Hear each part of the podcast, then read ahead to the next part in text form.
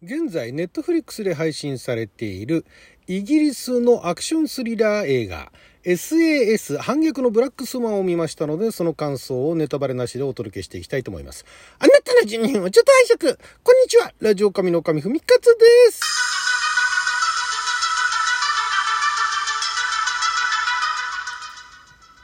映画トークでございますけれども、この作品、今年の2月にですね、洋画の放題考えますのコーナーで紹介しておりまして、まあ後でリンク貼っておきますけども、まあ、詳しくはどういう映画かというのは、まあ、あの、その、洋画のね、えー、放題考えますのコーナーでお話ししているのと、そんなにね、えー、大きな変化はないので、まあ、ただ大きく変わったのが実はタイトルでしてタイトルがもともとその現代が SAS レッドノーティスというタイトルだったものがえー、SAS Rise of the Black Swan というタイトルに変わったんですね。原作の小説があってそのタイトルはレッドノーティスだったんですけども、えー、そこからして変わってきて、えー、SAS Rise of the Black Swan と。でそれの放題なのでまんま直訳ですよね。反逆のブラックスワンと。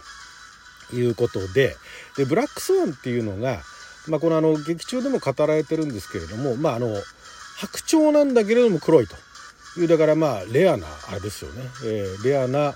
その白鳥の種族の中でも珍しい、えー、めったにいない、まあ、実際に実際にいるんですかねブラックスワンって映画私見てないんですけどあれでもそんな話してましたかね、まあ、だから希少なあ存在っていう意味ででまあこのドラマとか映画の中ではそのブラックスワンという傭兵部隊の名前でもあるんですね。で、えー、それがまあ反乱っていうかまあ反逆すると。いうお話に、まあ、洋画の方のタイトルも、まあ、そこから直訳された放題のタイトルもある意味分かりやすいタイトルですよね。レッドノーティスっていうとあの、えー、洋画の放題鏡フェスのコーナーでもお話ししましたけれども、えー、赤手配書っていうね 赤手配書？何それ？みたいな。で、そこからね、SS 赤い手配書っていう放題いいんじゃないのって話しましたけども、まあ、あの、反逆のブラックスワンというところに落ち着いたんですが、こちらですね、まあまあ、あの、これ、いろいろとね、えー、見終わった後、感想を書かれてる方たちなんかの中身、えー、いろんなそのブログだとかそういったものを拝見させていただいたんですが、まあその人たちが言わんとすることもわかると。まああの、総じて評価、微妙なところですね。えー、面白かったんだけれども、真新しさがないみたいなね。いうようなことを言われてる方が結構いらしたんですが、え、個人的には私は非常にね、まあ、前のあの、洋画の放題考えますのコーナーでもお話ししたように、まあ、似たようなパターンってのは過去からたくさんあったけれども、そういうの好きな人はもう新しいものが出たらいいじゃない、それで楽しめばっていうのがあったんですが、もう私はもうそのまま楽しみました。これね、なんでかっていうと、まあ、パッと見ね、その、なんでしょう、えー、謹慎処分を食らった SS 隊員が、その傭兵部隊っていうか、もともと、その、なんていうんですかね、イギリス、お抱えの、お抱えのっていうか、まあ、えー、その政治の裏でいろいろと、ね、動いてもらうその傭兵部隊っていうのがいたんだけど、まあ、それがあることがあってで結局まああの裏切るというか逃げようとするんですよね。でそこになぜかその逃げようとしている列車の中にその謹慎処分を食らった SS の、えー、人がね隊員がいてで、えー、その隊員が、まあ、一緒にその列車の中にねその、えフランスに向かうその列車の中で、まあ、閉じ込められて、まあ、あの列車版ダイハードみたいなね感じになるっていう予測してましたけどまあ大筋はパッと見ね、えー、見た限りではそんな感じなんですよ。まあ、ダイハードとか、まあ、えー、列車は止まっちゃうんで、えー、あれとは違いますけどねあの暴走機関車じゃないやなんだっけあの新幹線新幹線大爆破とかねダイハードとかそれとはちょっとあダイハードじゃないやえっ、となんだっけキアヌ・リーブスが出てたねあれとは違うんですけれどもまあだからダイハードはえー、あの何ですかブルース・ウィリスがね主演したあのなんか高層ビルの中閉じ込められてっていう、ね、で一人で立ち向かう警官の話じゃないですか。でシチュエーションとしてはそんな感じのまあ90年代だとかそこら辺にあの流行った一人で立ち向かっていく悪のね、えー、その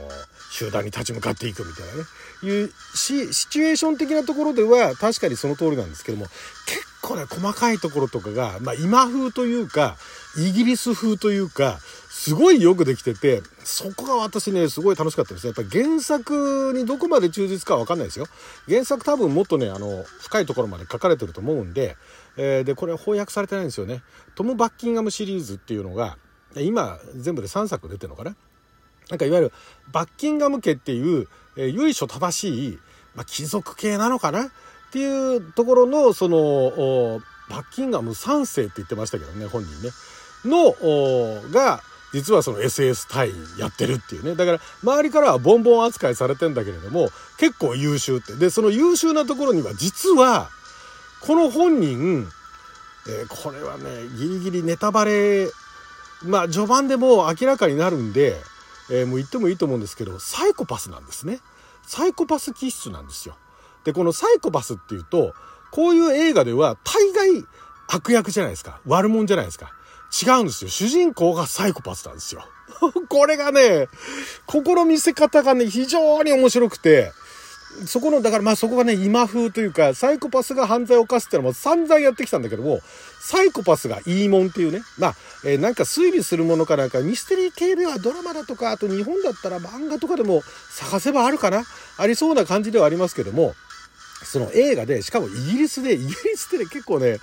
あの、なんでしょうね、派手な演出をするよりも、なんかちゃんとあの、緻密にね、その世界観だとか、人物描写だとかっていうところを丁寧にやってる作品っていうのは、特にドラマなんかでは多くて、だから、えー、人のその関わり合いだとか、ヒューマンドラマとして、アクション映画なんだけども、ヒューマンドラマとして楽しく見られるっていうね、面白く見られるっていう特徴があるなと私は思ってるんですけども、そこの部分が、すごいよく出てて、で、敵にもサイコパスがいるんですね。敵っていうかまあ、敵対する相手の中にもサイコパスがいて、で、こっちの活躍する方もサイコパスと。だからある意味サイコパス対サイコパスの戦いになっていくんですけども、そこがまず面白かったんですね。で、えー、そのサイコパス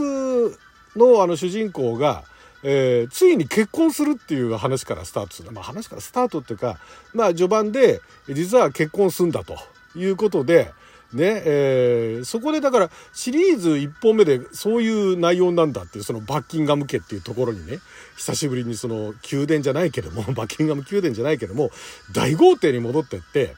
おばあちゃんの形見の指輪っていうのをそのなんかね、えー、フィアンセとまでは言ってない、えー、まだそのプロポーズもしていないその彼女にその祖母の形見の指輪っていうものを、えー、ねその結婚してくれませんか ?Will you marry me? つって、やろうとすると、その準備にすごいもう、すごい指輪を持っていくっていうところあたりから始まるんですね。まあ、序盤の最初のまあ、いろいろあったシーケンスの次に出てきて、もうそこら辺からして面白いんですよね。だから、えー、ボンボン育ちで、ね、で、まあ、ある種何不自由なく暮らしてたのかもしれないけども、本人サイコパスっていうね。それが SS 舞台で、まあまあの活躍を、もう序盤からしてんですよ。まあ、そんなにエリートってわけじゃないんですけど、ボンボン扱いをされながらも、まあまあ仲間からはもう信頼されているっていう。だから、えー、なんでしょう。その石膏役っていうかねそういったところも、えー、任されるみたいなねそんな感じのキャラクターがじゃあその列車の中にね、えー、一人だけでどうやって立ち向かっていくのかっていうところなんですけどそういったところだとかあとその敵対する側のそのなんでそういうことをするのかっていう理由もだんだん明らかになっていくんですけどもそこもねいわゆるあの何でしょうレッドオクトーバーを追えあたりからね出てくるあのテクノスリラーですよ。テクノスリラー系のノリがあるんですね。だからまあ90年代っぽいって言っちゃう人もわかんなくないですよ。あのトム・クランシーのね、トム・クランシーばりの、えー、そういうものをイメージされる方もわかるんですけど、まあアンディ・マクナブさん自身もね、あの特殊部隊にいらっしゃったという方でその経験を生かして、えー、バンバンそういうね小説出してってヒットしているっていう方でいらっしゃいますからそれがベースになるんでどうしてもそういうテクノスリラー集っていうのがしてしまうのはしょうがないんですけどもだからっつってそれが90年代の懐かしい感じとかって言い切っちゃうのはもったいないんですよ。すごいそこら辺もよくできているっていうねそのイギリスの現状を別にあの非難してるわけじゃないんだけれどもこういうことっていうのはねすごいあの誇張して描いてる部分はあるけれども、起こりうるよっていうね、そのだから国絡みでも起こりうるし、で、あと個人のサイコパスも、サイコパスは別に悪い人だけじゃないんだよと。だからその気質があったとしても、使い方だとか、その関わり方次第によって、とてもね、